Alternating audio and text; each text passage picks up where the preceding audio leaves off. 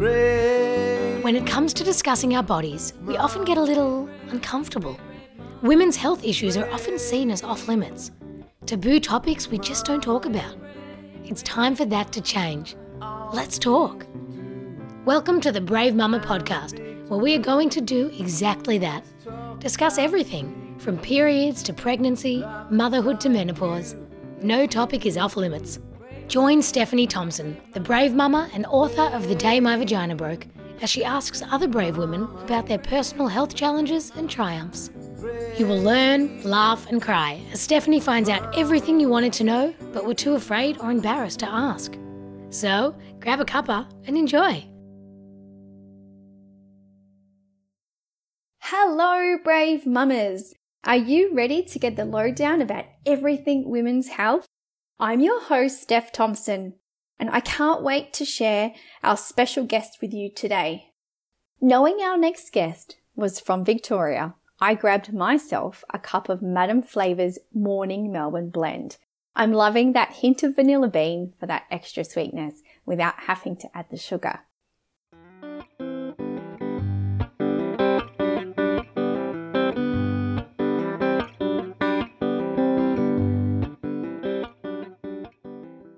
So, welcome to the Brave Mama podcast. Today we are talking with Pinky McKay and we're going to jump straight in. So, Pinky, tell us who were you before becoming a mum?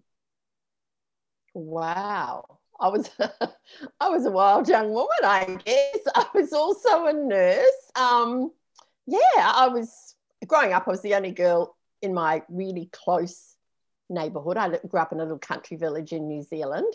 Yep. And um, my dad was the local truck driver.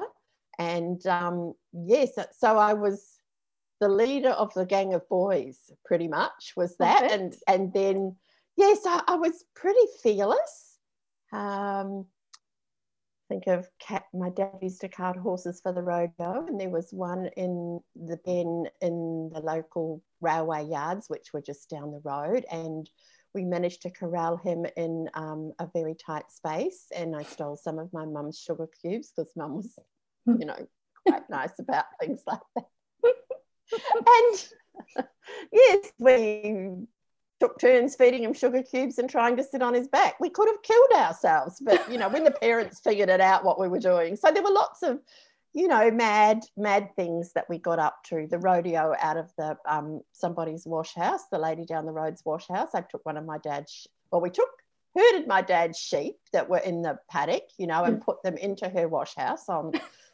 and we had a rodeo as we opened the door and let the sheep out. Now, the neighbours were known for drinking a lot on a Saturday night, so they weren't awake. But you know, I bet when, but when when they woke up, when when this lady woke up on Monday and did her washing in her outdoor wash house. There was lots of little sheep marbles in there that day.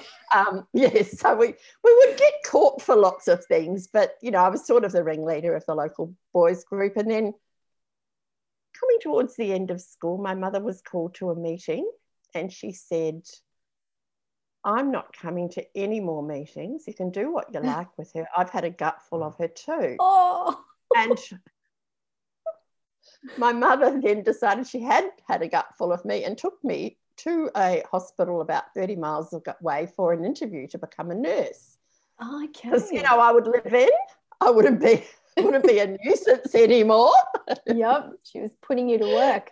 Yeah, so she put me to work, and she said they took her straight away. I said yes, they saw an able-bodied young woman that they could put to work. So I did that, and actually, in my first year, I came off duty one day to find I'd been elected president of the student nurses. I think it was just that I was such an outgoing person. Leader. Yeah. I don't know. I had taken my breakfast to matron's office one morning because the breakfast was so rubbish. and we were all sick of getting rubbish breakfasts. And I said, bugger it, I'm taking my breakfast to matron. And, you know, in those days, you could not see matron without a formal appointment. Okay. But I just knocked on her door and put my breakfast on her desk. And she marched down and sorted out the breakfast. So I think oh, that was my, that was my thing. But I think I'd always been pretty fearless and a little bit on the wild side. And yeah, and so, and then I went traveling and then I met my husband and then I was heading to the Olympic Games in Munich actually. For Um, the ones. Oh, not not for sport, just to Oh, be right. there because it's always been my dream to go and watch an yeah, Olympic yeah, yeah, yeah. growing up and I was, you know, a really fast runner, but I never knew how to get anywhere else. I mean, even as a, um, it was really funny. We, we were quite, um, as girls, life was quite restrictive growing up in the 50s and 60s. Still, Okay. it, you know, it was quite old fashioned in those days. I mean, women became nurses or teachers Yes. I told my mother at about 15 I wanted to do medicine, and she said, You will not be wasting your father's hard earned money on going to university. You are a girl. You will probably get married and have children. So, you know, I'd been brought up with this. So I, I completely, I know you've got no words, no words, but it, respectfully, no words too, because that's what your mum knew. Do you know what I mean? Like that's Yeah. how she was brought up. But now I think you couldn't dare say that to your children. We say to our kids they can be astronauts if they really want, and we mean it. Yes. Yes. Well, one of my sons did, you know, work experience with a fashion designer. You, you know, like Yeah. my daughters did, you know, I just don't see that there should be any limitations, but there were those limitations. So I think nursing was, you know, that was what you did. Your nursing or teaching, and it was convenient that I went nursing. Not that I'd ever aspired to be a nurse Okay. or anything like that. You know, I fitted in fine. It was, you know, it was quite a fun job. And because you're doing something different every day, as an Mhm. adult, I've actually been diagnosed with ADHD when I took one of my Oh. children for an assessment because he has dyslexia. Oh I was- wow. Formally diagnosed by the psychologist, and I thought, oh, that explains a bit, doesn't it? well, yeah. Anyone listening with a child with ADHD will be like, yeah, they'll be nodding, saying, "Yep, we get you." Wow. We get you. It's okay, and it's okay. Like yeah. we don't need to pathologize our children. You know, I've got kids with different needs and you know, we don't need to pathologize them. We just love the kid we've got. But yes, then I became a mother. I was only 21 when I had my first child. Okay. I'd come to Melbourne. I, you know, as as I said, going to wanting to go to the Olympic Games, I needed more money. I was being paid $28 a fortnight in New Zealand. That was Wow. a nurse's wage. You got Wow. living, you got your board and lodging, and you got your uniforms, and you got $28 a fortnight. So- play money. working six days a week. I'm gobsmacked again. You get smacked again. Yeah. Oh, wow. Wow. Okay. showing my age. My um my room was at the top of the fire escape, so there was plenty of room to sneak out beyond the 11 p.m. curfew. And then we came, I came to Melbourne. I went to Sydney first and I was waitressing. I knocked a bowl of soup in Lady Fairfax's lap. Um, Stop. Stop. up moments. Oh my gosh. Took time out one day with a couple of girls from Germany and we I stayed in their apartment at King's Cross. You know, there was a I don't know, there was a shooting out there in the cross. It was pretty wild place back in those days. Anyway, we went back to work a day later because we'd wagged work. And Regina said she'd had the measles. And I said to her, Why did you say that? You can't just have one day off and have the measles. So yeah, there was a firing. We got fired. Um, She said, I didn't know any other illness in English. Wasn't you supposed to be a nurse? no, no, this was we were waitressing. Oh, sorry, sorry. Yeah. over, you know, okay. we were waitressing at that stage. And then I Yeah. came down to Melbourne and I started nursing again because I thought, well, I actually need somewhere to live.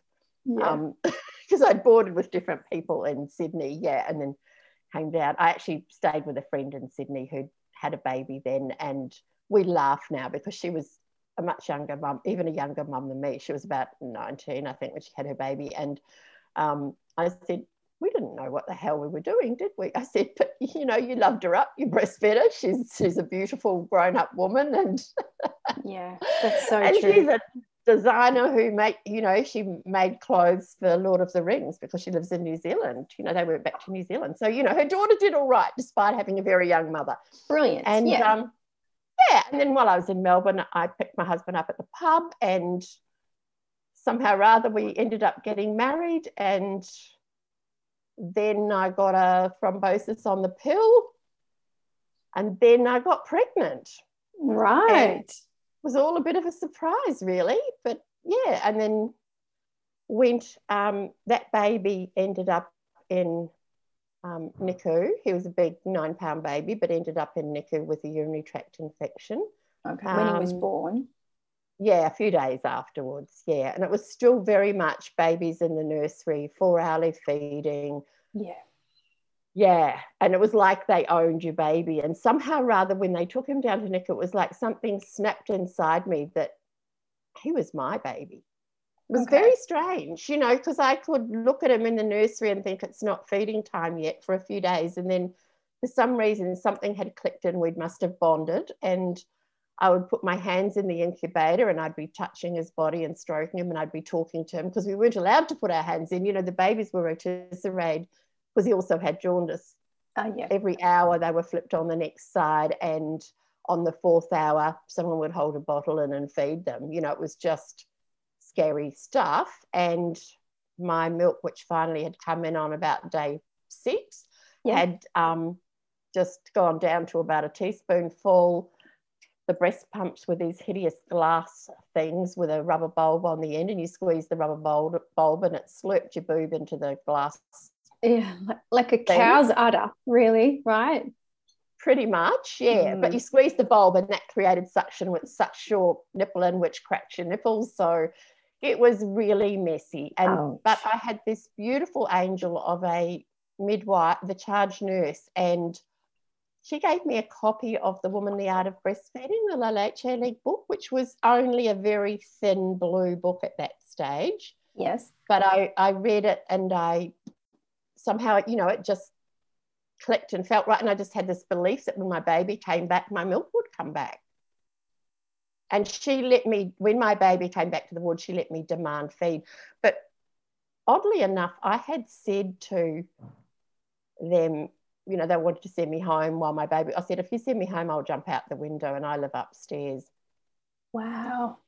I only said it. I wasn't meaning it. I But yeah. you know, didn't think, well, that'll scare them. Kind, you know, I just said that, Well, I'm- and yeah, I'm not going home. Oh, I'm not going home without my baby. Yeah, Yeah. Wow. That's huge to have. That is definitely your first experience as well. That's amazing. Um, wow. I do want to talk a little bit about your family and your journey to motherhood. But first, I just want to know, it just because I'm really curious as well, how does someone go from, you know, a nurse to becoming a best-selling author and Australia's most recognized breastfeeding expert, a partner, and a mum all at the same time? how do you do oh, it? it wasn't all at the same. It happened. It happened. It happened. You know, layer upon Okay. layer upon layer. Yes. Yeah, Yeah. I mean, when I went to, um, when I went to New Zealand, when that baby was about nine months, um, I look. He was about eight months when I went to the doctor with a lump in my breast. That, and I did not know anyone else who was breastfeeding. And my doc, the GP, pressed my breast, this lump, and got squirted in the eye. I didn't realize I had a blocked duct.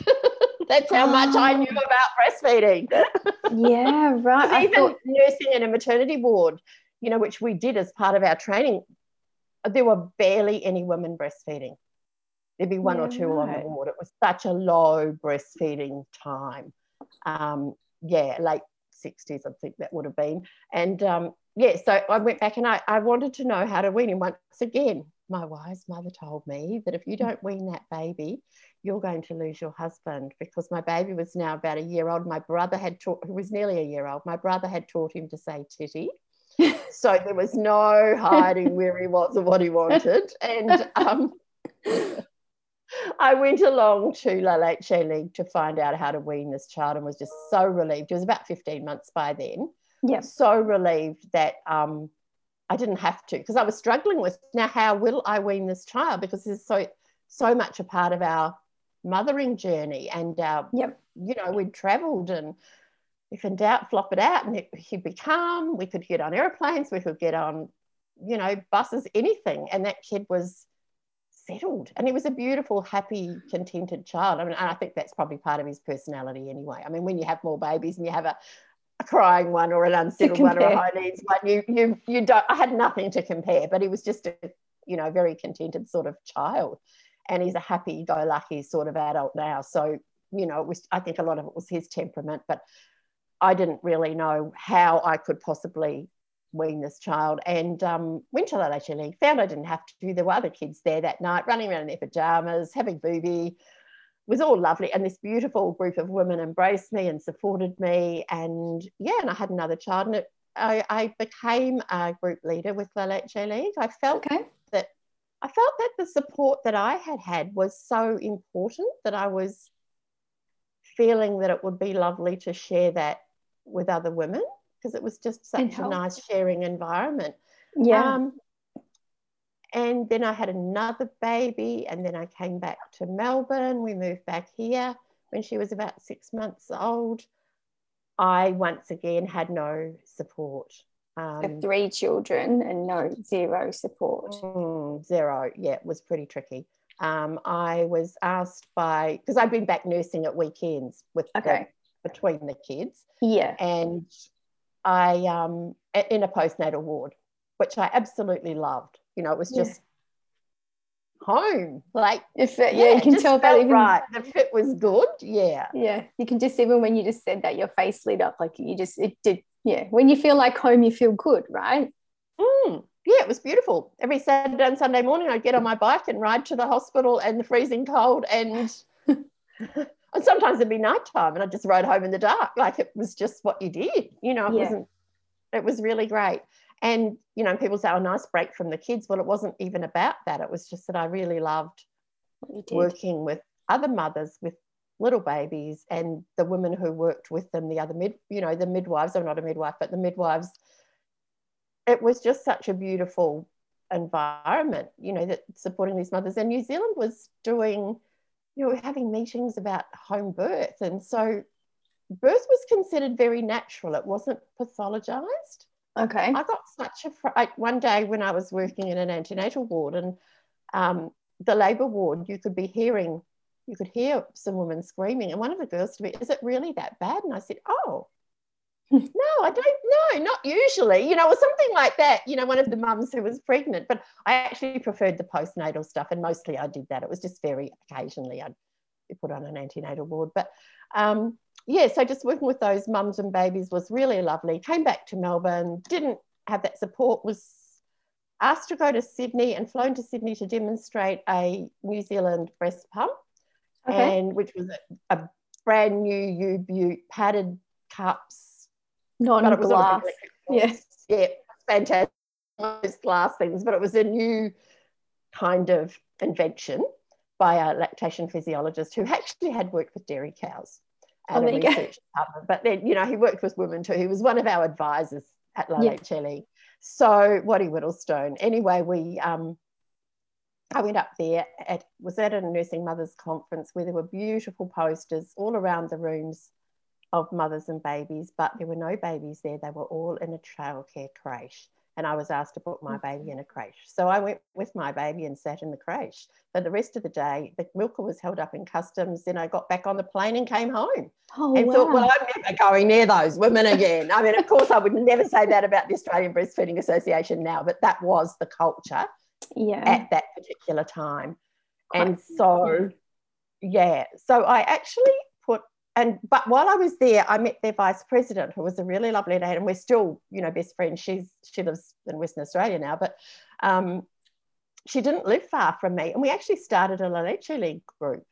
Okay. In the suburbs of Melbourne, and I just put a little notice in the local paper, and these women came from. I bet you they did. One from Turkey, one from South, oh, a couple from South Africa, some from America, and they'd all all came together, and then local women just happened to join, and it yep. was just this mad group of kind of very relaxed hippie type women who would rock up to my place. I'd have a pot of soup on, and the kids would play for the rest of the day, more or less. But that um, was your. That's really your village, right? These women it was finding felt, that village felt like I just you. couldn't find it. Yeah. yeah. and they didn't. And, and as far as things like, you know, La Leche League had this support around um, nutrition. So you would never find a Tim Tam at a La Leche League meeting. It would always be whole okay. foods. And I, you know, started feeding, you know, that's that's what I was feeding my family. Yeah. Um, and things like discipline, you know, that oh, I didn't want to smack my children. I've been brought up with leather straps. My mother actually has a bipolar disorder, and she would often be very unwell. And her way of controlling me, and again, not necessarily because she was unwell, but when she couldn't cope, it was out with the leather straps, you know. Whereas, Yeah.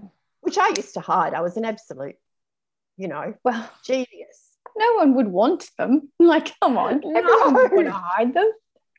yes, but lots of children did not hide their parents' straps because Yeah. parents had the ultimate authority Well, days. Do you know what I think?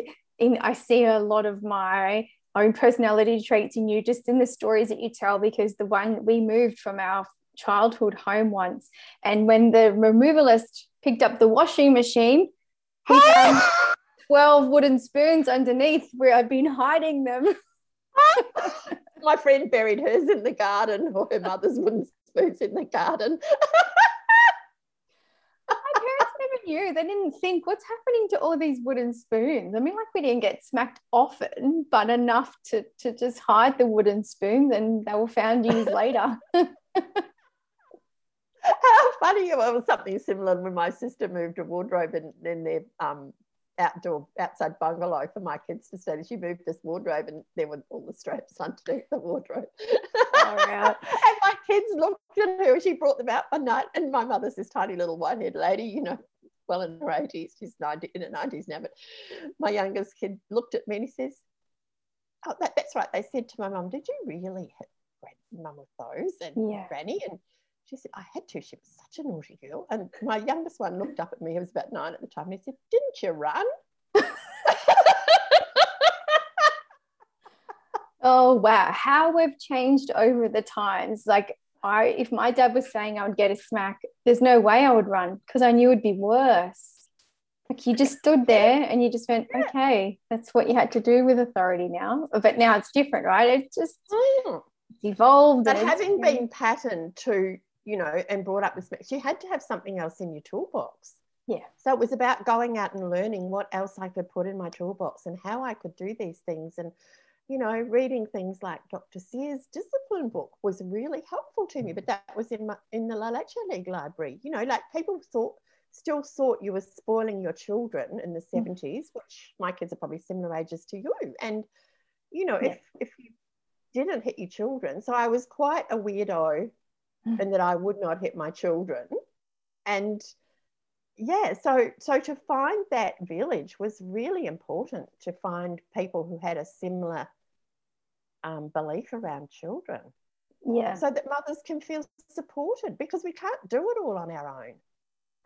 the expectation is that we can if we've just read the Oh, yeah. books and watch the youtube clips and what now that we should just be able to nail it right Follow the recipe.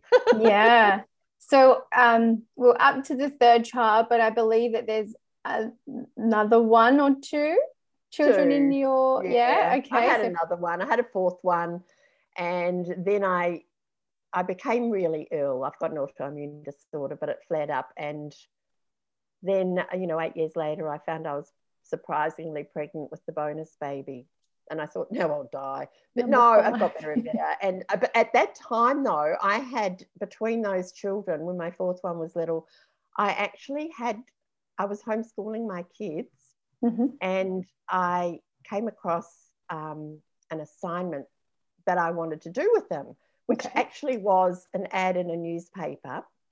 Um, and you know, you had to come up with, I think it was five brands of instant coffee, and you had to give them, na- you know, then you had to name them and choose your name, write your ad. You had to write a radio script and a TV script or something like that. And and I thought, oh, this will be fun for the kids to do. And then I don't know, it just kept playing off in my head. And so I had a, so I went and did the assignment and sent it in, not Mhm. thinking a lot more about it, think it was one of those competition things. Well, I got into this course Yeah. because I'd entered a few competitions. I'd had trailer loads of stuff arrive at my door for babies and things. You know, it was that I'd managed to win out of magazines. So anyway, I sent I sent this in, and I got a letter. I don't know, weeks or months later, telling me that I'd been accepted into this amazing course okay and it was an advertising copywriting course. I still didn't know what an advertising copywriter did. So I ra- rang a friend who was at the time had a boyfriend who was working in advertising. I said, Can I ring John and ask him about this? He said to me, if you don't do this course, you are an effing idiot. Oh, wow. He yeah. said, you know, they have 2,000 applicants every year and they take 10 people. And, you and I went, oh, they picked me. It was hilarious. I mean, it was, you know, the late 80s. There were Porsches up and down St Kilda Road. There were men with leather jackets and baggy pants. There were a few hard nosed women who were working really hard. Simon Reynolds had just done the um, AIDS ad, the very first AIDS yeah. ad yeah. with the bowling balls and and the Grim Reaper. And I actually know him now. He's actually a friend these days. Oh wow. wow. But you know, it was just such a a crazy time and out of my world. And I took my breastfeeding two-year-old with me to weekend workshops. That How was that received at the time? People just looked at me like, huh? I mean, everyone was wearing black, black, and black. I'd never seen so much expensive alcohol in my whole life. Wow. Um, and there's probably more than that there that I didn't actually see. But, yeah, you know, yeah. I'm going and, and my very articulate two year old looked at one of the men with his paisley shirt and said, That man's wearing his pajama top. I got kicked out of a briefing because the client would come on the Friday night and do a briefing, and then we had to create a campaign over the weekend and then present it. Sure. And I actually won the talent quest both times. Um, I love it. This is so it's good. with a comedy skit, not with not with you know I can't sing or anything like that. So I just thought I've got to do a comedy skit. Um, yeah, and I did really well with my presentations of my ads. So I started, and I was offered some really great jobs, but advertising isn't a place that I could have worked with four little children. So, yeah.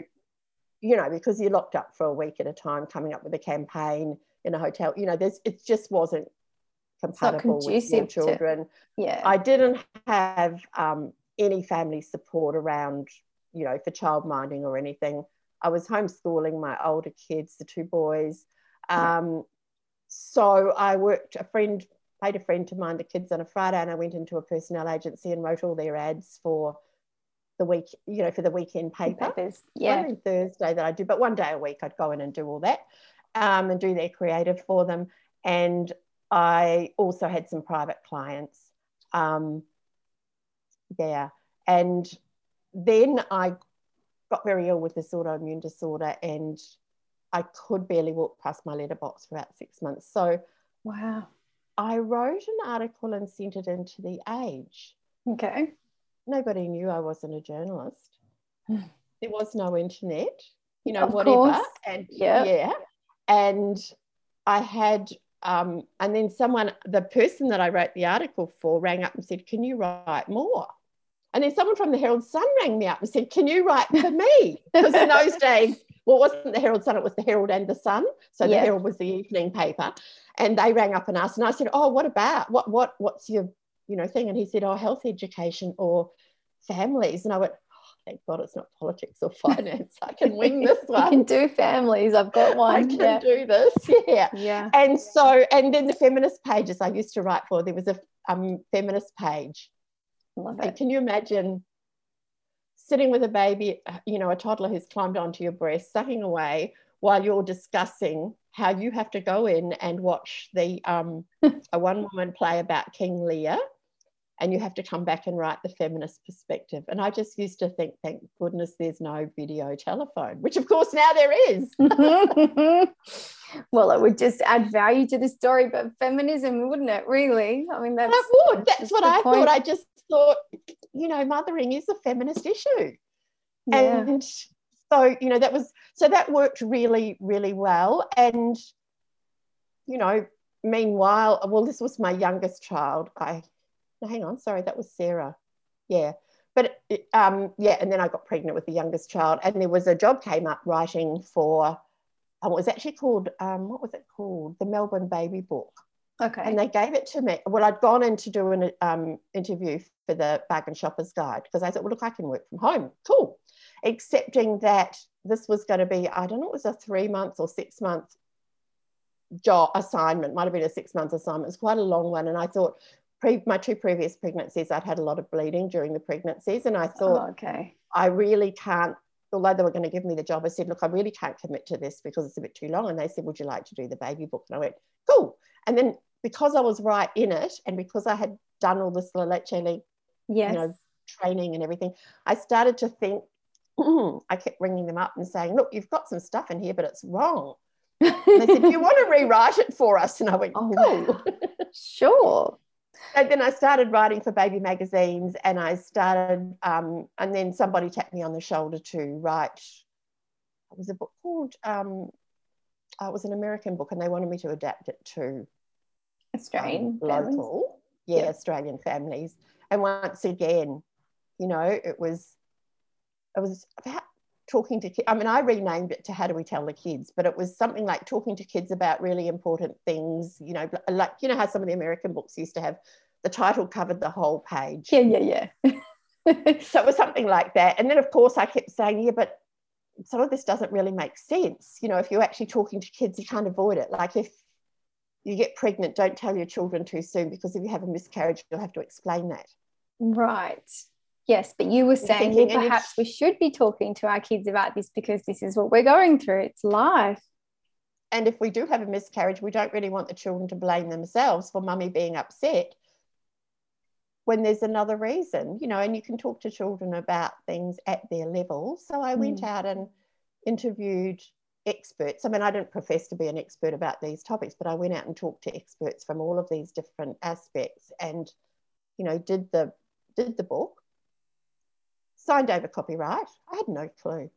Oh, oh. I already know what you mean by that now because um, my publisher said to me, never sign over the full rights to your book, Stephanie. Never, ever, ever. And I'm still like, well, okay, sure. No one's asked me yet. So I'll talk to him. No, but I- but that's it you know you go into these things and you really don't know so there was lots of and i just sort of thought i need to mention that because there will be people out there who are doing things starting from the beginning where That's i started right. from Yep. who won't know these things and um, the internet came in and of course we were bombarded by the time i had my my youngest child you know is a digital native really since you know he's born in the 90s so i had Oh, yeah. first two in the 70s and next girls in the 80s and then i had this baby there's nearly 18 years between the oldest and the youngest. So this bonus baby you know the internet was around and and oh my god we were so overloaded with information but i was noticing that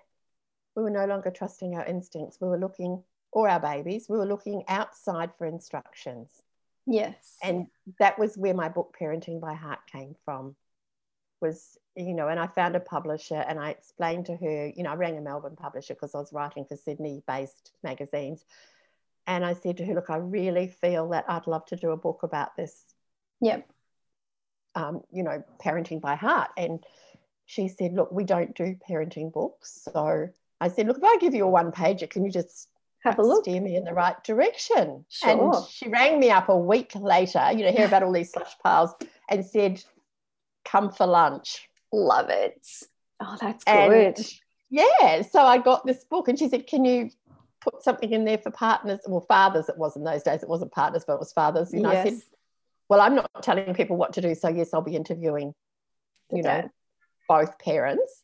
Yep. And it was really fascinating because I would say to the guys, I don't want to know what you do. I don't care how many nappies you change. How do you Mhm. feel? And there'd be all these men tearing up because, and they'd say, no one ever asks us that. They never do. They never do. No, No. no. Even- I And don't think- happens. I was going to say, I don't think that has changed a whole lot, um, especially for women like myself who've been through quite traumatic births. We um, we care about the baby being alive first and foremost, then maybe a little bit of the mum and nothing of the dad. And that's in No. the lived experience that I've spoken to other women because the mum is still trying to process, heal, be a mum at the same time that there is not a lot of space for the dad and there's not a lot of support for them when it comes to this stuff at all it's this it's a whole new it's a whole other market It is another market. And I mean, the statistics say that I just read a statistic last night that 4.5, four, you know, 4.5% of men will have, what was it? like Yeah, PTSD like 5% of women will get P and D, and the men are about 4%. Like it's, It's very close. No, sorry, one in 4.5 and one in five women. That didn't sound big enough. It wasn't 5%. It was one in five women will get P and D, and one in 4.5 men will get P&D and just go, wow, that's Yeah. pretty sobering, isn't it? That the Scary. whole family needs support. Yeah, I would love to talk about that some more a little bit because I know that um, you've just mentioned you've had babies in uh, three different generations. How were those experiences different for you in that birthing suite? Or, or I'm not sure if you home birthed any of your children, but as the years went on, how did the birth change? How did the actual process change? When I had my first baby, it was all quite sterile and it was rollover dairy and I got a shot of pethidine in the bum. No please or thank you. Just not long before my baby was born, which is probably why he didn't suck well, why my milk came in late. I mean, it might have just been my body being first baby, but whatever. When I had my second child, I had him in New Zealand. I had an incredibly fast labor, but the, I went to the local GP obstetrician who was his wife went to play centre with me, you know, and Yep. Michael comes in and says, Oh, they, they told me off for not timing my contractions when I arrived in hospital. I said, Oh, they're not strong enough yet. I was comparing it to a first baby. Yes. So this is good news for anyone having a second baby.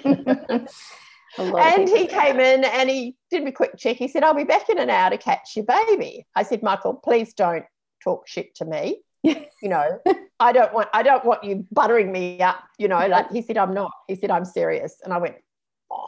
Anyway, they came back about me not timing my contractions again. I only still had the shaven enema with both babies. Right. First baby, it was from knees to navel, Really? full shave, Wow. perineum, the works. Why? Do you know why? And, and, it, I'm and a water enema. Well, if you needed intervention, if you needed a C-section, you would have had to be shaved.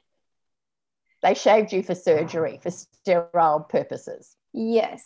Okay. Right. You- So Can they you would have just had to slap on the, you know, mercurochrome or whatever the hell it was that they were putting on your belly and slash you. That would be Can- it. Can you see me trying to do the math? So they shave you from front to back. So that was if they had to do an episiotomy as well. Like I take it Oh yeah, probably. Maybe. Yeah, yeah. Well, I had an episiotomy anyway. You know that that was part of the deal, and I had my first baby lying on my left side with my right leg in a stirrup. Yeah. Okay. That was it. Pulled him out like a sausage from the back. Yeah. Yeah. Um, that was how they did it. You know, you're lying down. With my next baby, of course, this is in New Zealand, second baby, and Michael, my doctor, had said, you know, I'll be back in an hour. Well, about three contractions later, I just looked at my husband and said, Holy shit, I'm in transition. Go get a nurse because if it's happening this fast, I want to push in a moment.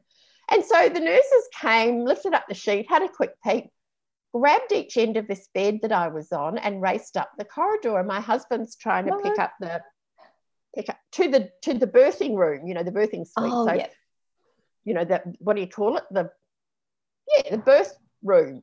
Yeah. yeah. I Yeah. can't even remember what you call it, but You know, were right. The birthing suite. Yeah, yeah. Because I think these days, will you go str- if you are laboring, they make you stay home until you're ready to go into the Hmm. birthing suite. So you only go in the birthing suite. Well, I think it was a birthing suite because there were other labouring women in these beds, but yeah. you know, they they they moved me into the operating room, I suppose you'd call it. Where it because it was a big high table, kind Yeah. of a hard thing that they told me to get up on. I'm thinking, God, this baby's gonna. I have a watermelon right in my crutch, and this baby's going to just drop on the floor between the bed and the whatever. But my husband was busy picking up all the stuff and to follow me. And when by the time he got where we were going, there were several doors and they were all shut, so he didn't know which one to walk in. And of Oh. course, nobody worried about the poor dad in the corridor with the ladies' bags. And the midwife looked at me and said, Oh dear, you had a big episiotomy last time. Nurse, find my local anaesthetic. so she's going over to the bench with the nurses. And I, you know, when you're in that second stage, you say what comes out of your mouth. I said, Do you know what the fuck you're doing? and she said, I beg your pardon. But she said, I beg your pardon, you know, but I didn't hear it like that. I thought she hadn't heard me. So I shouted it really loudly at her. oh my gosh. Oh, And then, you know, she's, and, and sort of after, just after that moment, as she's got her scissors and everything ready, um, you know, Michael, the doctor, walks in. He says to me, What are you doing lying on your back? Sit up. You're going to watch this baby be born. So he helped me up to what? And yes, he caught the baby. And meanwhile, the doorbell had rung and they'd run into the next delivery room. And, you know, he's stitching up this episiotomy. The baby's in the, my baby Jonathan was in the cradle next to me, you know, next to the bed. And they called him, Michael, Michael, come here. And so the doors were open between. All I could see was people's backs as Oh, there. yeah. But apparently, a young woman had arrived in a taxi with a baby, but she also had another one coming. She had undiagnosed twins. So they were all in there looking after her. My husband's somewhere at the corridor. Oh my gosh. Oh my gosh. I didn't know these- if I could pick up my baby. I didn't know if I was fully stitched up. I had no idea. I was, but I didn't know that at the time. Of course. So I'm just lying there, you know, half naked with a sheet over my All open. Yeah. So that was a bit Oh of a debacle, but you know, it worked well. But in the ward, um, we didn't have, you know, the formula feeding thing, but I was allowed to demand feed. But the first three days until your milk came in after every feed, you were supposed to give your baby this bottle of, I think it was lactose and water. It was called Carolac. It was a Oh sugar yeah. water thing.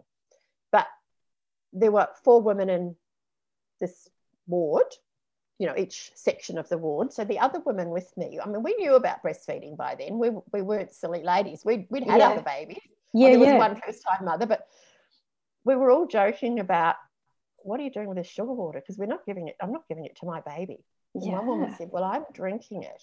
One said, I'm putting it in the flowers. And I said, Yes, but how much do you drink? Because if we drink too much, They'll keep they'll giving you think our babies need a formula comp because the baby's hungry.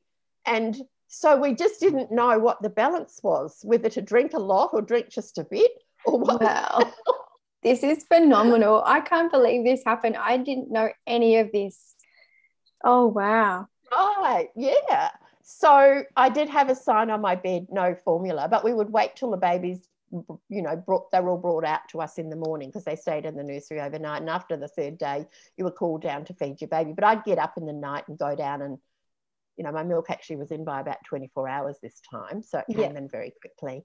Um, because I'd only my other child had only weaned during my pregnancy, so you know, and he was a two-year-old by then, um, just on two. Um, yeah, and then Michael, my doctor, came in one morning, brought the baby to me. He says he was awake. I brought him to you because he already had, you know, they had three kids and Yeah. they were very natural, him and his wife, about you know breastfeeding and birthing and that. So, you know, he'd absolutely ignored the nurses, brought this baby to me because he was awake and it wasn't feed time. Go, Michael. So Michael, so by the time you, yeah, so by the time your milk came in, you know, we we just insisted on, you know, we just did demand feed, and then Yeah. it was between that baby and the next one that I was working um, weekends at that Okay. same hospital, and they bought built a you know a brand new women's hospital there. It was great, and I knew the charge sister. And my, once again, when I had that baby, Michael was at the Olympic Games because he was a sports medicine doctor as well. So I had a resident who I had worked with on the ward Okay. um, you know, registrar actually, and he was he was a resident. I don't know. He, anyway, he was locum for Michael while he was away. It was the middle of July. It was a very cold night, and his car wouldn't start. oh. So he got up there in his pajamas just after the baby being born. But I had a beautiful Maori midwife. You know, the, the midwives there were great. You know, by then they were very natural okay. wasn't, you know, nothing was pathologized, everything was natural. My mother had called me that morning and said something about, oh, you're still here. And I said, yeah, well, well where did you think I'd be? She and she said, I had a dream that you had a baby girl. I said, yeah, well, you've only got grandsons, so of course you would. And she said, um, uh, no, I dreamt your whole birth and the placenta didn't come away. I said, and what Oh. happened then? She said, oh, no, it, it took about half an hour that nothing, you know, you didn't get whipped off or anything Yep. like that. I went, oh, okay, mum. And I took no notice of her. And then this midwife had said to me, I, I still remember, I don't remember the times of any of my other kids' births. Um, you know, rough time, like it might have been 5 a.m. or midnight or Yeah, whatever. yeah. But this one exactly because the midwife said to me, um, and my husband hadn't been there for either of the other births. So okay. I told her that and I said, look, he's probably a little bit anxious. So she sat him in the corner Good where he could he would have had to jump over the bed to, you know, get out of the door anyway. There was no getting out of it. He was sitting there and um, she said, Oh, you'll have this baby. I was in transition. She said, You'll have this baby by five o'clock. I said, No freaking way. She'll be out by 22. And I wasn't even looking at the clock, and this baby came out right on 20 to five. Hi, I'm Corinne Noyes. I'm the owner and founder of Madame Flavour. I founded the business 15 years ago out of a real passion to create beautiful sensory experiences for women. And these days I do my blending from my little sanctuary in South Gippsland in Victoria. I love choosing classic teas from around the world and then adding little special touches like Australian um, lemon myrtle, round leaf mint, or mountain pepper. And I know that it is in some ways a small thing, although tea lovers may beg to differ. But at the moment, small touches can make a real difference. And Madame Flavour for me is all about women feeling good about themselves, feeling cared for, and encouraging connection with self and self care. Yeah, it was just weird. It was like I was just so in tune with my body. Hmm. Um, yeah, and um, yeah, and and then you know the um, my husband. We asked for the phone because no mobiles. Yeah, rang Eileen, the friend that was minding my kids, and she brought the kids up. So they were all there, but this placenta hadn't come away. You know, as she Oh, your mum was right. Yeah, and I she's I said, "Oh God, my mum said the placenta didn't come away," and she said, "What did she say next?" Because being Maori, they're very um, respectful of this intuitive sort of Mhm. stuff. Yeah. And um, I said, "Oh, she said it only took about half an hour." She said, "Oh, I'll put her on the boob and we'll see what happens." Watched, kept an eye on me, and it came away. So it worked, you know, like it was just lovely and natural. And then, of course, when I did go to the ward, um, one of the nurses came in one day because we had single rooms by then because it was a slash new hospital. She said, Is there anything you need, Mrs. McKay? We've been told that we're not allowed to give you any advice because you know what you're doing. so that was, you know, Gail, the charge nurse, had told her because I'd worked with her and she was, you know, she'd obviously said to her, Oh, That's leave lovely. But, well, And that's then- nice that they ask. yeah, yeah. And my kids could come in at any time. So my little one would come in and he was about four and a half and he'd come in and bring his, you know, my husband might make him some sandwiches or something. And then one night Michael comes in to visit me one day and he says, You have to go home tomorrow today. He says, Rick rang me last night. One of the kids has got a cold and and he was reading everything out of your med- medicine cabinet. He was reading all the labels of all the bottles in your medicine cabinet to me over the phone to see what he could give him. Oh, Bless. Oh, So I had to go home. Yeah. But I actually, actually, with my second one, I actually had a hemorrhage after I'd got home.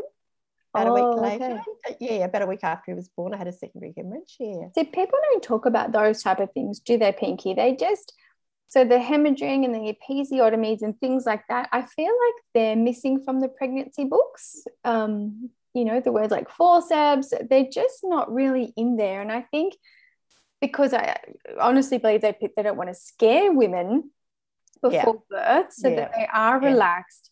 But I do want to go on to talking about. I've watched your TEDx talk on surrender. And it struck a chord with me in particular, and I think a lot of people within the Brave Mamahood, because we are women who find it really hard to surrender. So, for example, when someone says to you, just trust your instincts, my mind would say, well, what the frig are they saying? I don't know what they're actually telling me. I think I need Yeah. to do this. And you gave an example of a lady who wrote everything that the child was doing left breast, right breast, timing, poo. And I swear I I have that book. I have that book with my first. I still have it. And I used to write the second, like the minute that she went to sleep and the minute she woke up, and was it long enough, and analyzing all this data. I don't know if it's because I had such a traumatic birth that I just couldn't surrender and so I always had this conflicting thing when people say, or oh, just relax and get into the groove and get to know your baby. But what if you just can't?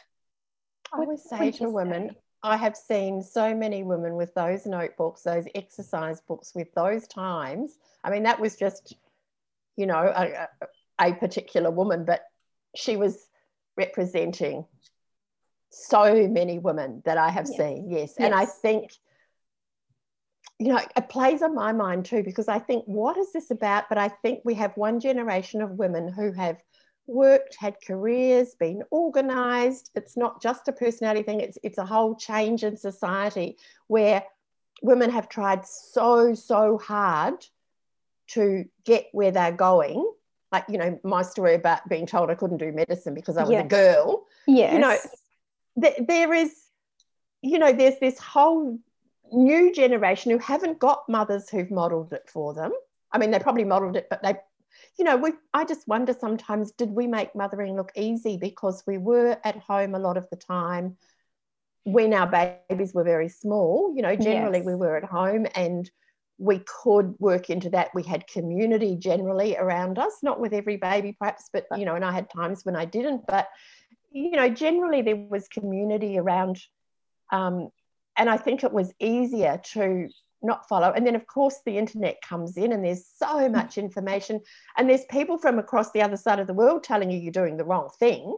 Yeah. So your head is in a mess, even though, you know, even though you've got those hormones that you're battling with that are telling you to tune into your, you know, they're making sure you tune into your baby, but you've got all this noise around you. So it's really hard. And I would say to women, you know, when you do get that horrible conflict, try and filter it by saying, is it safe? Is it respectful? And does this feel right for me? That's the hardest part. Uh, it took me, so uh, with my first, I never got it. I never got to that surrender stage. I would sit there and I'd be crying every breastfeed and I'd be struggling because I didn't think she was getting enough. But one person would tell you that she is, and that one would, and I was trying to hire all these experts to come and help me because the books and the internet were mind boggling and very dangerous, I think, to me at that stage.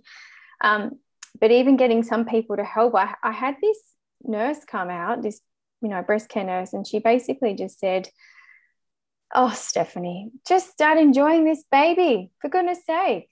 And that's that that's how it was told to me. So then I felt, well, I can't even do that. I'm failing everything, you know, like I can't even enjoy this baby. Um, was a really hard time actually. But you'd feel worse. It's I like did. when if you're feeling stressed and somebody says, "Oh, relax, calm down," you know, even if you haven't got a baby, it doesn't do anything to you. Yeah, you just get more frustrated. Yeah, and I tell you what probably did help for me with my second baby was that my mum and sister obviously recognized that I needed something because I was going down that same rabbit hole of stress and anxiety. Because I had a baby, I could breastfeed this time. I was like, yeah, I can do it my boobs are doing their job. But then the baby decided that there was a whole lot of allergies and issues and reflux and tongue tie that would make him projectile vomit and scream. So it got to the point where they got they hired help to come into the house, and I liked the way she worked because she was methodical, which aligned with me. She would put the baby on, weigh him, put him on the other breast, weigh him. Okay, probably he probably is getting enough, but even all after all of that, I still never found that I could relax like I pictured I would when I was pregnant. When I was pregnant, my baby was going to live on that breast until the day they were ready to say, Bye, mum, I'm going to school. And that never happened. And so I think a lot of mums do feel like that failure, that first formula fed bottle, I felt like I was giving arsenic to my baby. It was Aww, horrible. I was shaking. So sad, isn't it? So horrible. I, I, there was nowhere to call. There was. Uh, I rang the breastfeeding hotline and said, "Look, I I think I need to do this. How do I even set up the bottle?" And they said, "We can't help you because you're not breastfeeding." Oh, so no, yeah, Which no. I suppose is is their thing. But then where do you go? Yeah, yeah. It's just like. Oh we have all the books in the world, a library full of books on how to breastfeed mm. and be a mum and do all of that. But when it doesn't work and when you can't trust your instincts and you can't surrender, and you don't know that you can't surrender. You think you are. You think you're trying to relax, and you're still not getting it. It's only in hindsight you can look back and go, "Oh man, I wish I would have known what I know now."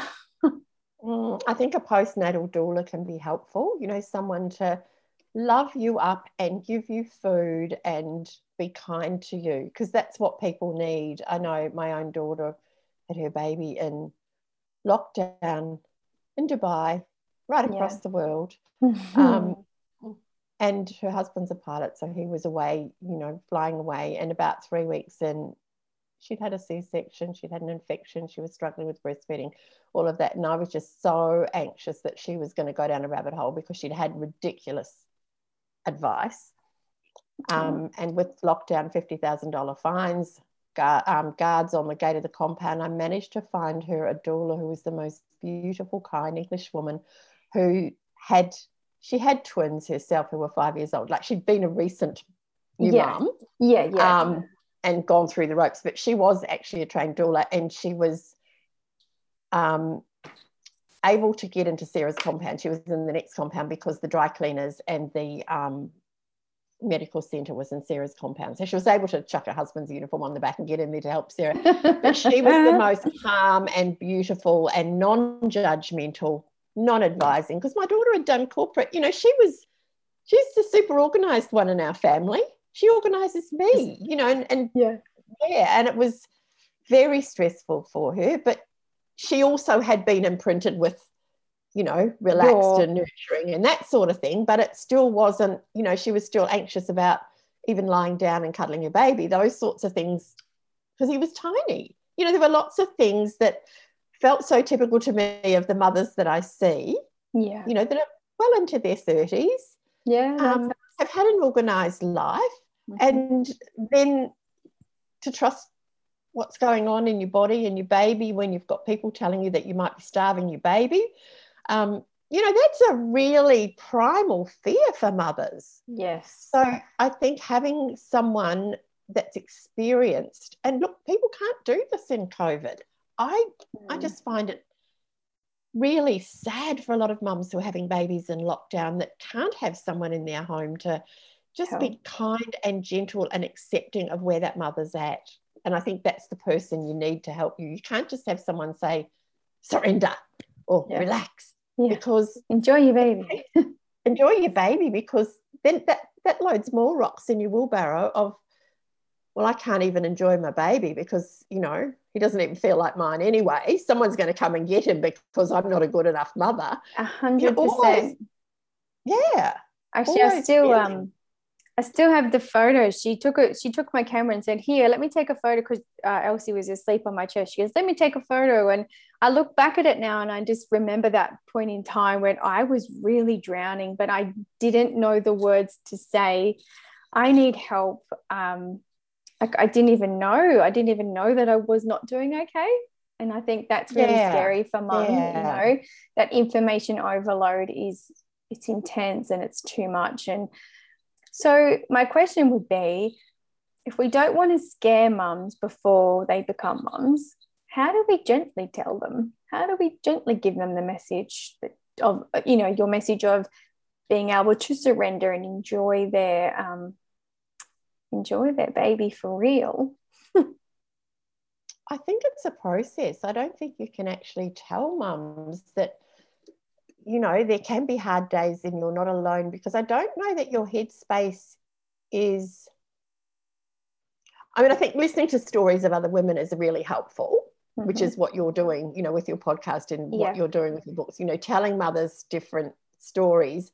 But again, it's like I, I couldn't send your book to my daughter before she had a baby because the title said the day my vagina broke. Yes. And yes. I thought, that's too much for her now, but afterwards maybe she might need that. Yeah, you know, it's, it's funny. Sort of, I think it's in the timing. In reflection, like I still, I'm still for the title, but um, we had Lucy Bloom who wrote the Cheers to Childbirth for Dad Guide for yep, Dads. I know Lucy. Yep. Yeah, she said the same thing. She said, "I think your book is brilliantly, brilliantly written for medicals and the people charged caring for women. So the ones above."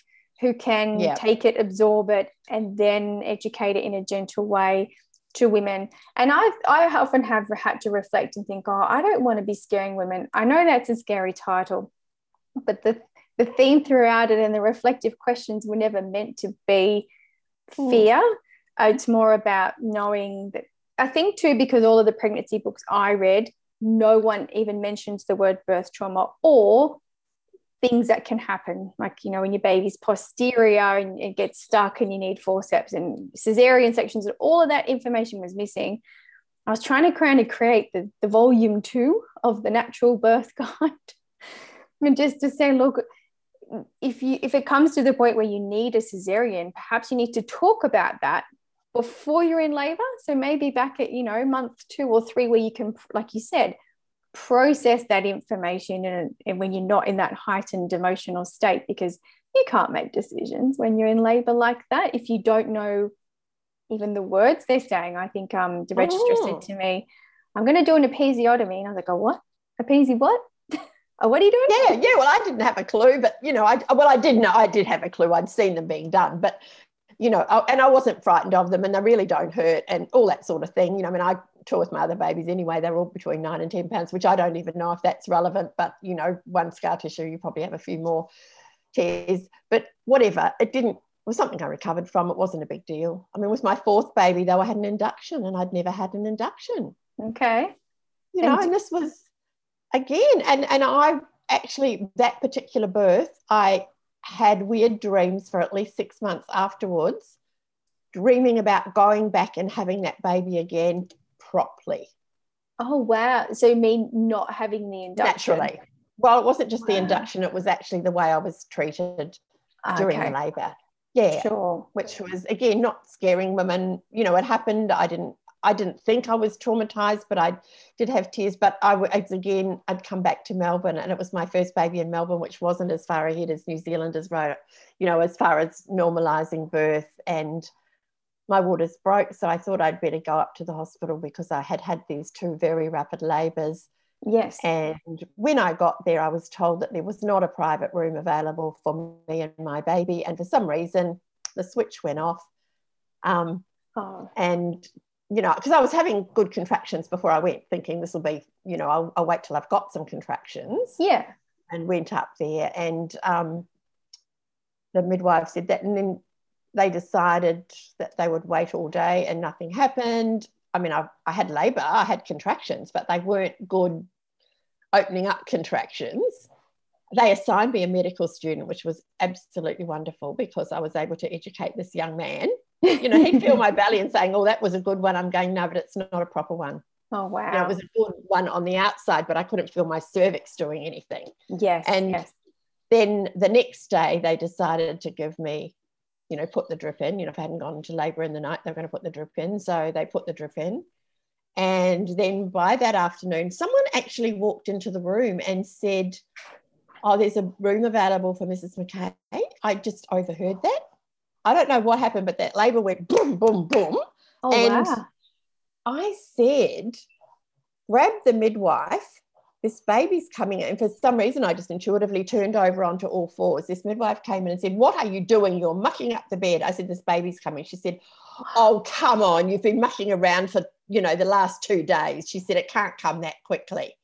And my oh. husband put his face in hers. And if it's only the second baby, he, uh, he'd only seen one other baby born. He put his face in hers. He said, How many babies have you had? He said, I think she'd know if there was a baby in her vagina. And the nurse got really angry and stormed out of the room. So the um, med student had a look. I said, Please have a look. He didn't even have gloves on. He caught my baby because no one had switched the oxytocin down. The oh, drip was oh, still going fast oh, and she just shot out. And he's handing her to me to put on my breast, and the nurse midwife worked back in. And she said, and she came at me with the suction tube because in those days they used to suction the baby. Oh, the face before it went to the breast. There was no need. I said, look, she's coughing, she's fine. I'm putting her on the breast. And then they wanted to give my baby a bottle of boiled water, which they used to do to make sure the baby didn't have esophageal atresia. Oh, right. I've never so even was, heard of that. I'm learning. No, that well, that was one of the tests, but they hadn't done that. You know, I since I've been working in that post, it hadn't happened for years where I'd been working. So I was absolutely shocked saying, You are not putting anything else in my baby's mouth. Yeah. She's just had colostrum. I was tandem nursing my last child. I had enough, you know, I had plenty of fluid there for her. Yep. I said, She's No. been drinking. I can hear her swallowing and sucking. There's nothing wrong with my baby. Just don't do it. Wow. Which ended up they didn't. But, you know, I, I felt like I was in a position where I shouldn't have had to advocate or argue or do anything like that for myself. And, you know, then I went back to the ward and I think I really got the blues after that birth. You know, Well, two that or was three days your- later, she fourth baby. Yeah, and that happened in your most vulnerable hour. You can, oh wow, I can understand Yeah. why. Whereas I had that way. not, you know, look with the first baby, you don't know, and you you're not expecting to have to Yeah, stand up yourself. But by the fourth baby, I certainly didn't have to expect that I would have to explain anything. And then a couple of days later, or might have been a day later, the mid student arrived in my ward at my bed with his textbook. He said, "You were right." He said, "I'm going to go and show that midwife this textbook." and I said, "You will be scrubbing bedpans for the rest of your stint."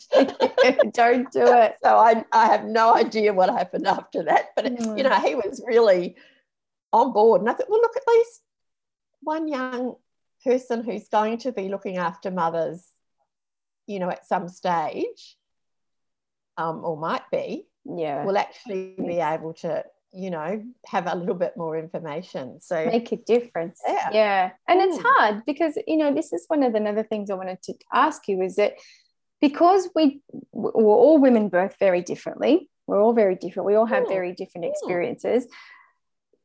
But what systemically, what would be some good practices that we could be looking at revising for when we're teaching these medical staff and when we're um, when when hospitals are working out the policies on how babies should be born or can be born? What what are some of the themes we need to be looking at?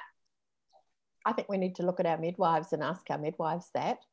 Yeah, Someone like Rhea Dempsey would be a good person to ask that yeah, from, you know, yeah. that, that actually counsel women afterwards through birth trauma that, you know, help women adapt to what's happened for them. And, you know, I, think also we're in quite a litigious society now.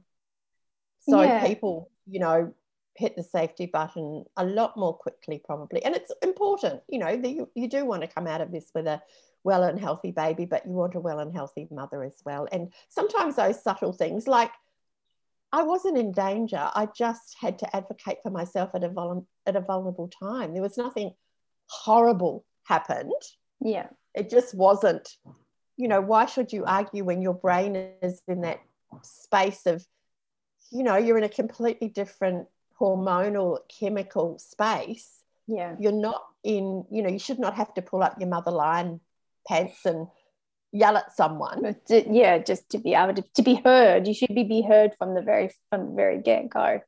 but i think whatever happens to mothers and their babies at any stage the big message is for professionals to listen to the mother because the mother can go in and, and think her baby's unwell and they'll say oh he's coming down with a tummy bug like everyone else you know like dismissive whereas if you can listen to that mother i mean if your child is having difficulty look might be a school age child having difficulty learning to read and the Mm. mother will be trying to advocate for her child and she can be dismissed all the time. Yeah, I I know that. Um, yeah, you hear those stories of that child arriving at the emergency, and they say you're getting a tummy bug, but yet they've probably swallowed a button battery, and the mum knows something's not right, and then they keep going back and keep going back, and similar to um. I remember telling my midwife something's not quite right with my episiotomy. I could I could just feel it. I said I don't know what I'm feeling, but something's not right and it was very dismissed. It's normal, Steph. It's part of normal childbirth. You'll be fine. It'll recover.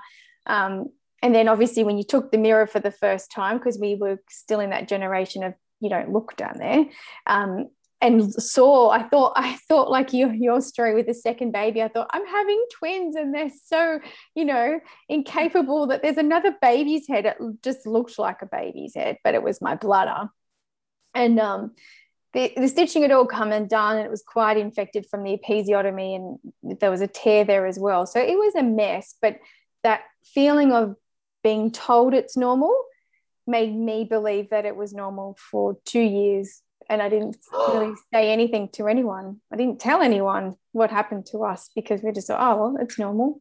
It's not quite Oh, normal. and you're struggling along and you don't talk to people. In women, I think don't necessarily share those things about their private parts either, No, they don't. or that you know sex isn't good, or yeah. you know whatever whatever else is happening to you, or that you're peeing your pants a bit, you know, or Yeah. Or you, that sort of stuff. You, you got fecal incontinence. You think you need to do a fart, and you've just filled your, your underpants with poo, and you can't. You didn't really know until you can feel wet. Like we don't talk about those things, and I think I probably answered my own little question there about how do we change it systemically. With the podcast, we're trying to just get the the small wins, like you know, grabbing your cup of tea and sitting down with your daughter, your sister, your aunt, your mum, and having those conversations about, well, how do you have sex with prolapse? How do you do it safely? Yeah. I don't know. Do you know what I mean? Hmm. And we- we just don't Hmm. talk about it, but I'm hoping that we can do those small wins and change it a little bit for our girls. I know. Yeah, yeah, and even if they, yeah, and and it's and also reassuring them that it's a thing that can heal. You can heal Oh, from from birth, you mean? from anything really, like whether it's birth, whether it's yeah, an injury of some, you know, whatever whatever's happening on that, you know, even if it's some other kind of health advice, but you know that Yeah. it's all fixable.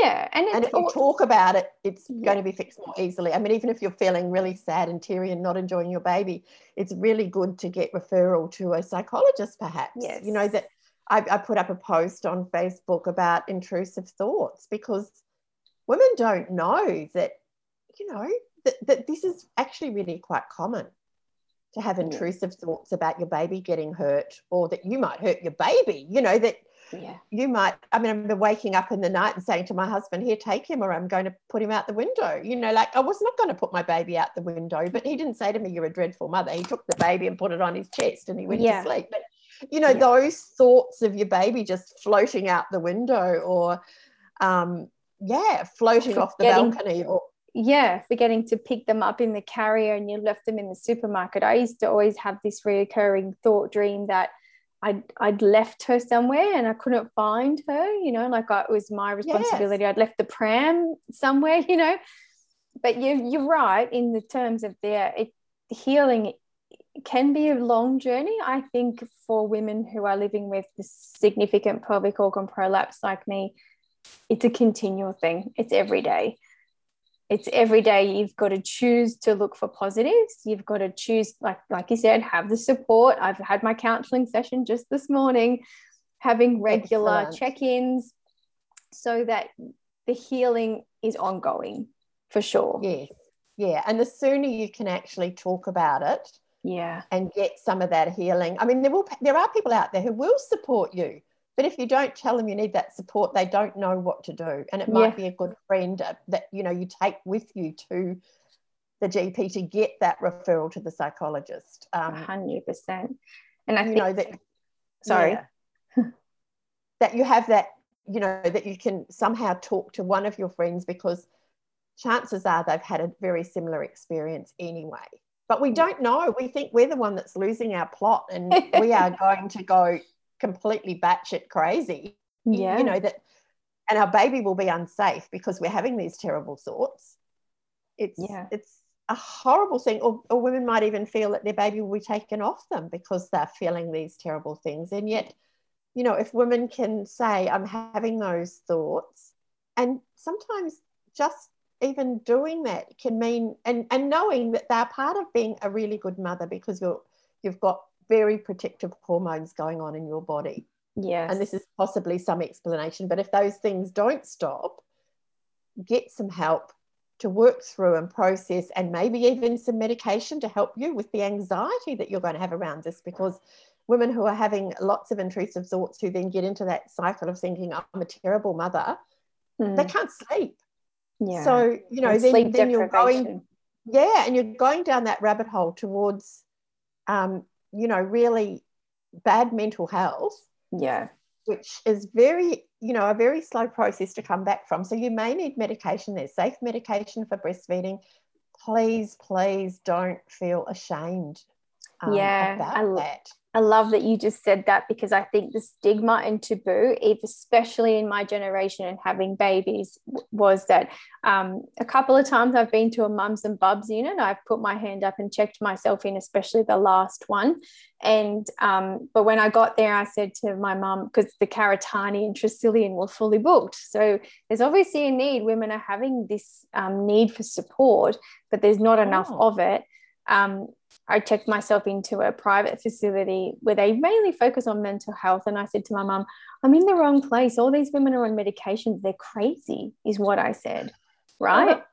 Not realizing that I really belonged there. I was really that unwell until I'd been through, th- I stayed there for three weeks, I think. Um, so I've been through some, a whole lot of sessions and workshops. And I know we're kind of going off a tangent here, but it wasn't until I realized that actually that makes you better Yes. I was in Yeah. the right place. I just didn't know it. And I think because I had this facade of being, I can, I can do anything. I'm a superwoman. I've conquered cancer. I've had a baby after five years of not being able to fall pregnant. So I can do anything. But we need to show a bit of vulnerability to ourselves and be a bit kinder and say, well, actually, I am not that great and it's okay. And I'm not ashamed to share that. So I love that you said not- that message. Not at all. You know, it's just, and look, I have an anxiety disorder. It's just, you know, it's just part of me. I don't, Yeah. you know, I- to be honest, Pinky, I don't think I now don't know anyone who doesn't have some type of anxiety, depression, um, situational anxiety. It doesn't have to be anything, you know.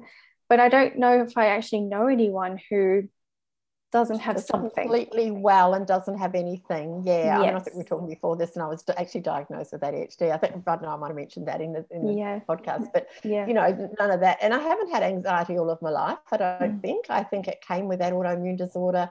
Um, and you know, as long as I take care of myself and I get enough sleep, all those sorts of things are okay. But sometimes we just have too many rocks in our wheelbarrow and the tires go flat yeah, and we need some extra help to push that wheelbarrow full of rocks.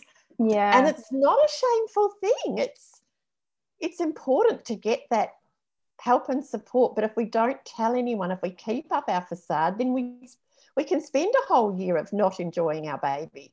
Yeah. I love that you shared that. I know so many women listening to this right now will look to you as a beacon because I know that uh, even in my circle of mums, Pinky McKay, you know, and they get a bit fangirl. To have someone of your stature to say that, I just want to thank you because that is so lovely for you to share your own personal experiences because I know when people then listen to this, they can say, oh wow okay if someone like that can say it then maybe i can too that's Maybe so I can lovely put my hand up. Yeah, maybe I can put my hand up and yeah, it's okay. And Yeah. and don't blame everything on anxiety either. yeah You know, I, I actually changed GPs. And when the new GP opened up my folder, my Yeah. file, right across the front, it said anxiety in big capital letters. Now, wow because of that, I actually have a cardiac disorder that was missed. It was put down to anxiety. ooh So don't just say it's my anxiety, you know. But I just got a second doctor who listened to me. I said I was waking up. Was I having panic attacks in the middle of the night? He says, get around there and have an ECG. okay and it wasn't And it turned out there was worse happening, and I had atrial fibrillation that had not been diagnosed for a very long time oh because it wasn't just anxiety. So don't just put it all down to anxiety, you know, like listen to that woman. yeah yeah tapping in i'm going to find i'm going to find a way that's that magical dust to just say you know listen to that intuition and this is how you do it once i discover Yeah. it yeah, once I discover it. But you know, we can all take care of ourselves and do the things that we need to do despite or because of or whatever. And I think, you know, once we're open about things, we might help one other mother yeah that knows that there's hope that you can still function yeah even if you are, you know, working through some of these, you know, if you have some of these, I don't know, mental health conditions even you know yeah. i suppose that's what we call them but that's right it just sounds like such a horrible word doesn't it, yeah it's like oh i'm broken or something like women's health broken always... i'm crazy yeah yeah i'm not crazy i might be I don't know yet. Yeah. It's a fun um, kind of crazy. No. yeah, that's right. That's, you know, it's terrible. I think things are changing. And I do hope that we on this inertia of things changing for the better again for our, you know, my daughter's only five, but I hope by the time that she's ready to become a mum that things seem to be just that little bit easier for her. Do you know? I think that's the whole um Oh, we hope so. Yeah. yeah. And I mean, social media can put a lot of images of perfection into our minds. So we judge and we measure and we look at everyone that's got their lives together. But sometimes, and I remember with my own young kids, even some of the kids, you know, I might never get makeup on or I, mm. you know, mightn't have brushed my hair properly or whatever. And I'd look at these women who looked amazing. And then the next thing you know, you'd hear their husbands were playing up or they were divorced or, you know, like there was all sorts of things that were going on that you never saw. And yeah. sometimes the most perfect pictures are those of people who are trying to plaster the cracks anyway. I remember teaching baby massage and I was talking about, you know, be a three or four week session. And I gave, I'd give the women homework each week. And one of them was to have a pajama day. Oh, yeah. You know, whether you actually get out of your pajamas or you don't get out of your pajamas or whatever, but have one of those days where you just stay at home and you tune mm. into your baby, you know, make sure that there's food in the house and you don't have to rush out.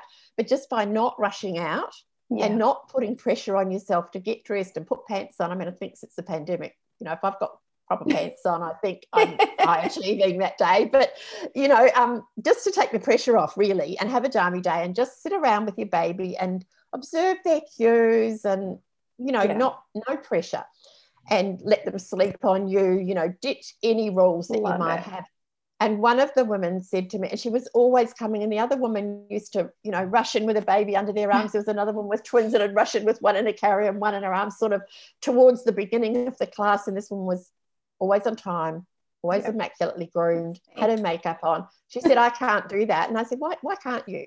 And she said, I promised myself before I had my baby that I would be dressed and made up by eight o'clock every morning. And wow. I looked and I said, How's it going for you? Yeah. And she burst into tears. Oh. It wasn't going at all. Yeah. But you know, again, you set these expectations. So sometimes that other mother, it isn't just about her being better than you. She really just needs you to be her friend and and just yeah, you know, be, be kind, and, be kind, and she can let it down if she needs to, or if she needs to have her house immaculate and her makeup on. That's okay. That's how she's going to feel right.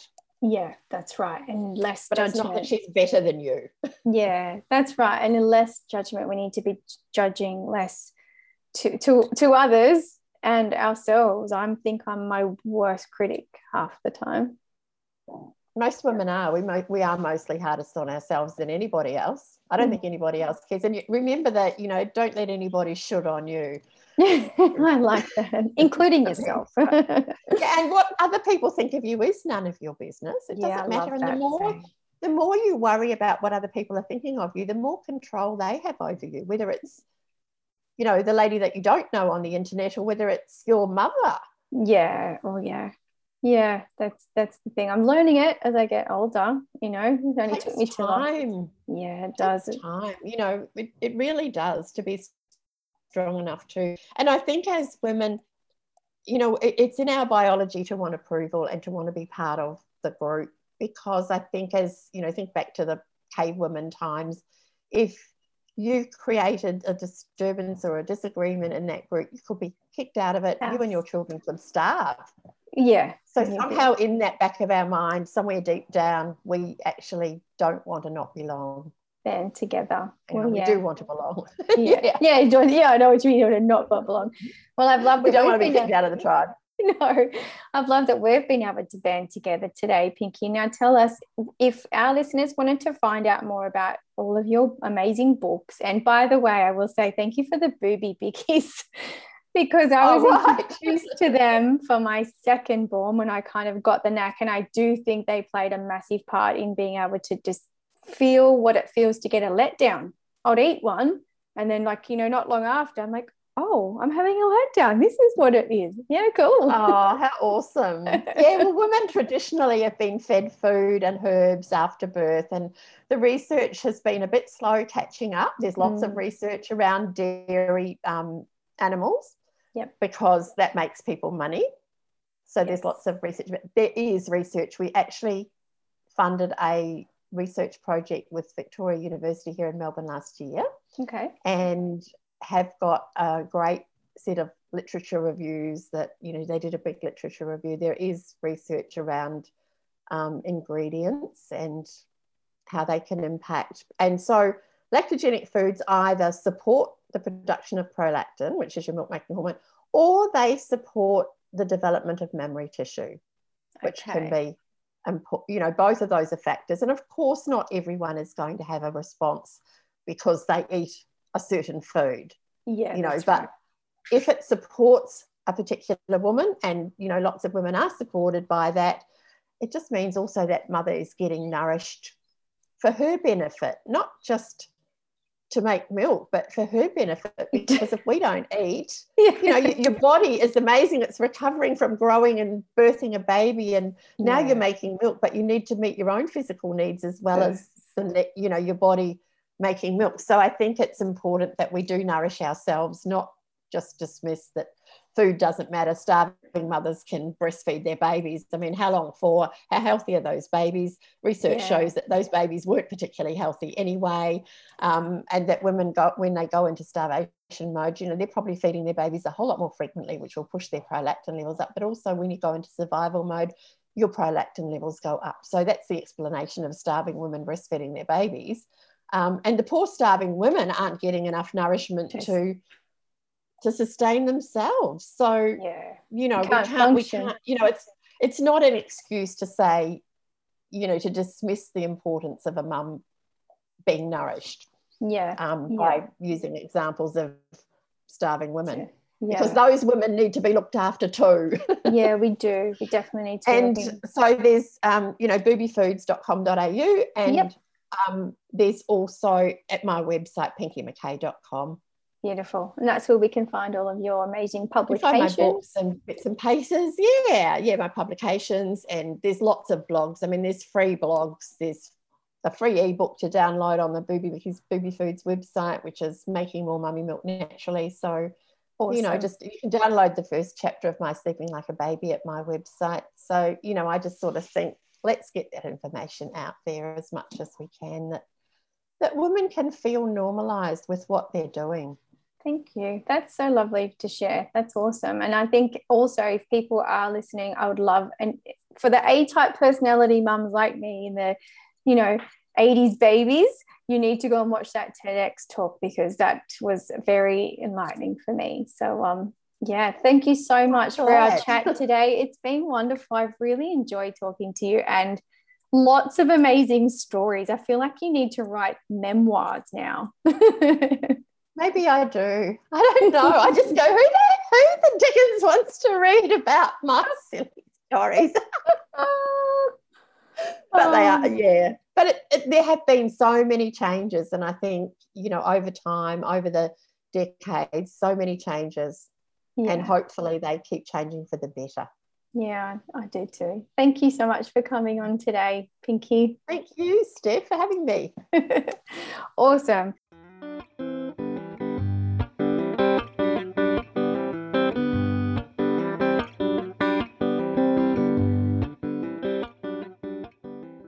What an amazing journey and woman, right? I've loved every minute of talking with Pinky McKay. The way that we could have an open and frank conversation about our lived experiences that were both quite different. We did that so hopefully can help others, especially when it comes to maternal mental health. We'll include links to where you might be able to find support if this is you right now. Pinky McKay speaks to women of all generations and Obviously, it comes from a place of advocating for gentle parenting and breastfeeding. It's always been her way, and it's the way that's worked for her. If you are listening and you feel torn by the pressure to do things one certain way, please know that the Brave Mama community is here to support your decisions your way. We encourage everyone to look at all sides to be able to decide what might be best for you and seeking help when you're stuck and, you know, don't know which way is best for you. When we know better, we can do better. In our next episode, we talk to the CEO of Modibodi. Kristy Chong is all about talking periods and motherhood. Tune in. Bye for now. Mama.